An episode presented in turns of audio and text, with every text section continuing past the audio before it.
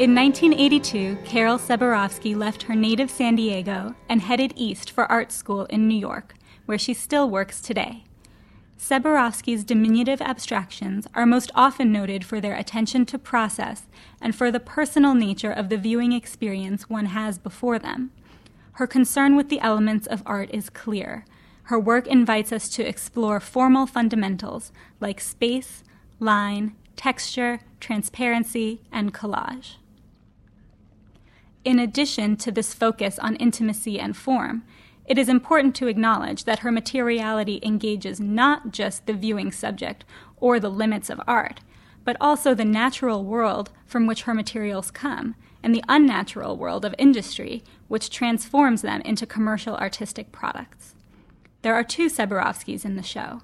The first is Late Daylight, where the artist has used multiple media, namely unmarked paper, faint markings of pastel, and thin strips of white paper affixed to the surface to represent daylight in a variety of ways.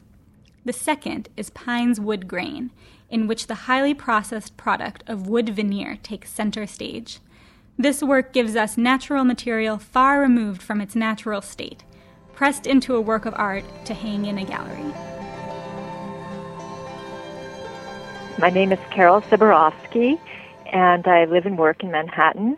And I've lived here over 20 some years, but I am a native Californian. I think my work has been influenced probably by both coasts. Right now, I believe it's more of a merging of both coasts and an appreciation for space and color rather than one or the other. I think there is a different sense of color and space here, and it took me a long time to appreciate that. A different sense of color in that it's more about browns, grays, uh, more muted monochromatic colors here, I think, where on the West Coast, especially in the Bay Area, you know, it's more, let's say, a pastel type of palette. So, yes, I think there has been some changes in my work in that way. Spatially as well, I think there's a, a deeper sense of space living in the city where, you know, you have one building in front of another in front of another. It's not, let's say, a vast empty empty space, which I think is more evident on the West Coast in some areas. The work on paper titled Late Daylight, that one was done when I was living in Ojai, California, and I think they're known for their pink moment, for their sunsets, where there is this very, it's the sky is very pink, and um, it's really quite beautiful. And and I tried to get that sense of light in in that particular drawing.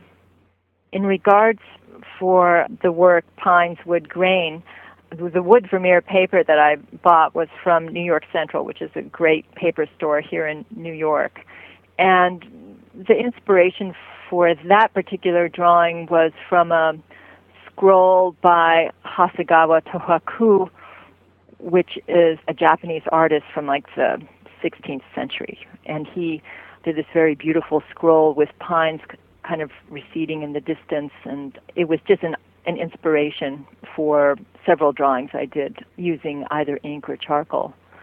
I'd say I'd have a basic idea.